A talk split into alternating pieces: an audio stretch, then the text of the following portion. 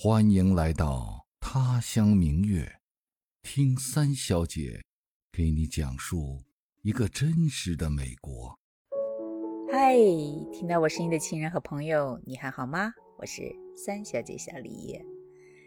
哎呀，俗话说一场秋雨一层凉，这个星期 我们这里连着下了好几天暴雨，刮倒的树砸坏了我们家邻居的房子。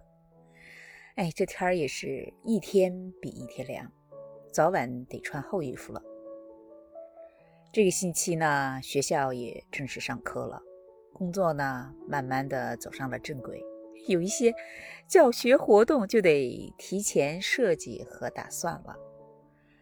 啊，如果听过我去年的节目第八十期，讲我学校独立学习周 （Independent Study Week） 的节目。不知道你有没有印象，就是老师带学生进行各种独立项目的体验的。去年呢，我们体验中国文化项目，着眼于中国的美食、艺术、建筑和电影，一共做了四件事情。第一是去中国超市、点心铺子和中餐馆。第二呢，是去亚洲艺术博物馆里的中国艺术博物馆看展览。第三是去看了一家从云南搬到西弗吉尼亚的中国民居。第四呢，是看了两部中国相关的电影。那今年的具体活动计划还没有定，但我想着总不能一成不变，做和去年一样的事儿吧。就想着换一些新的活动项目。我想起前两天去华盛顿中国文化节的时候，看到有京剧表演，就想着如果能带学生去体验一下京剧，也是不错的选择，对吧？可惜华盛顿京剧社没有自己的剧场，就不能去实地观摩。不过京剧社的人呢，给了我一个建议，说。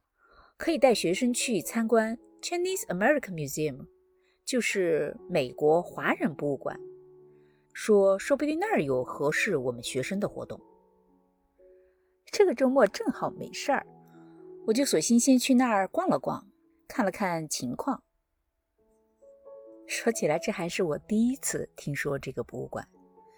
我去上网查了一下，离我学校居然很近，只有一站地铁。虽然这两天天冷下来了，但是下午还是很暖和的。我呢，顺着导航一边看路，一边看路边的菊花，金灿灿的，很有秋天的感觉。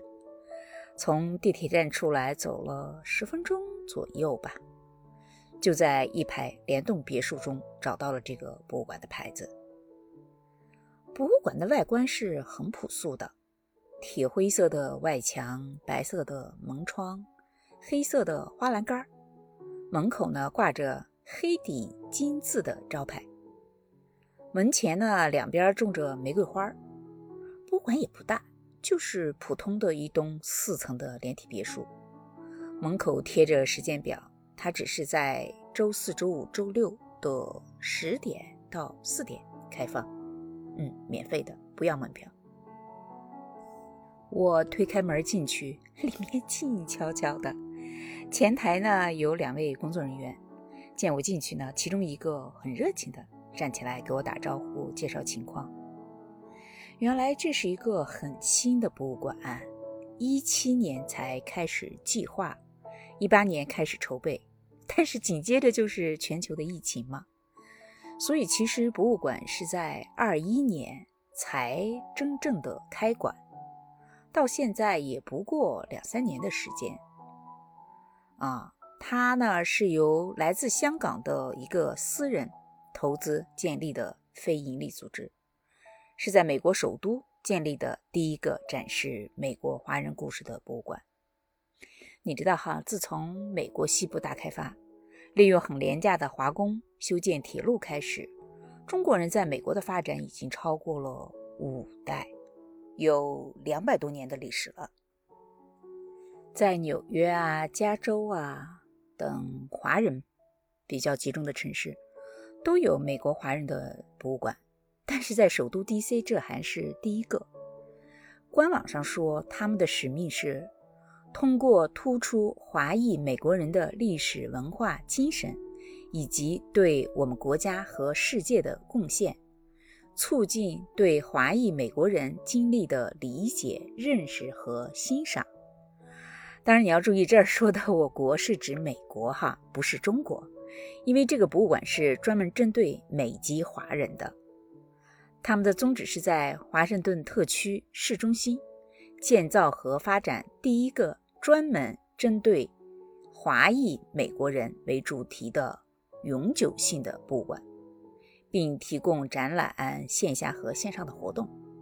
他们的目的呢是。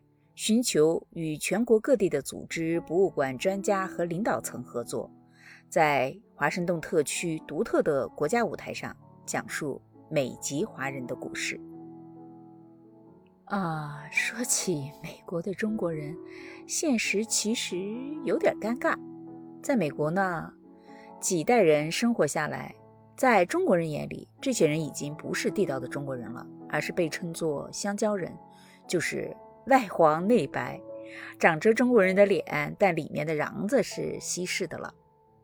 但是作为美国公民呢，华裔在美国并不占优势，属于少数民族。实事求是地说，中国人非常的勤劳、吃苦、坚韧，但是也相信个人奋斗。所以呢，要去登上主流舞台的积极性就。不是那么高，大多数人呢只是默默的过好自己的小日子。在这种大环境下，这家华裔美国人博物馆的建立就显得很有意义，尤其是在美国的首都这个特殊的地方，因为它的宗旨是讲述美籍华人的真实故事，让社会看到华人对美国的贡献。也呼吁华人团结起来，在更多更大的舞台上展示自己的力量，这是很有积极意义的。你看，如果华人自己都不努力发声，又指望谁来替自己发声呢？对吧？所以我对他们的工作还是充满了敬意的。就像我刚说的，这家博物馆很新，所以知道的人就不多。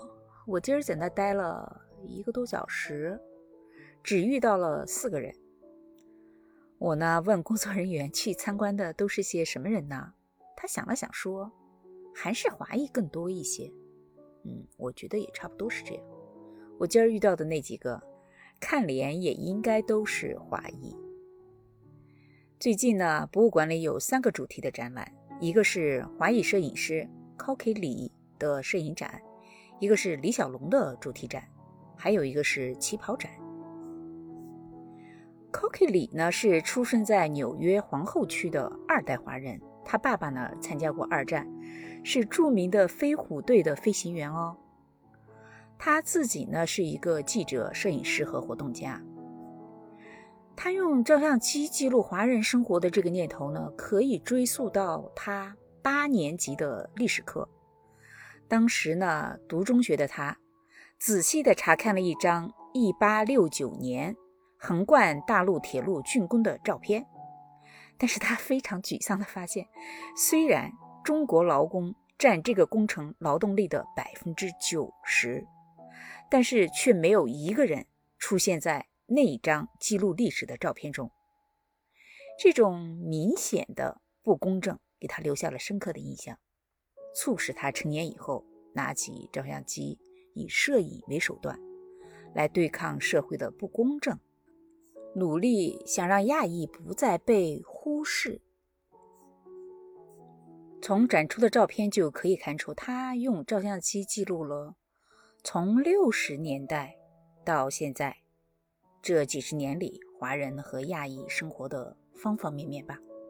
从大型集会的喧嚣到家族企业里安静的小角落，他坚持不懈地记录和报道了。亚裔美国社区的不公正，他们的抗争以及胜利等等吧。我随手翻拍了几张照片，一张是一九七五年纽约华人反抗歧视的大游行，一张是一九八二年一个华裔妇女刚拿到出租车驾照的照片，还有一张是二零一一年越战老兵参加纪念游行的照片。嗯，我把照片也附在了文稿里，你去看。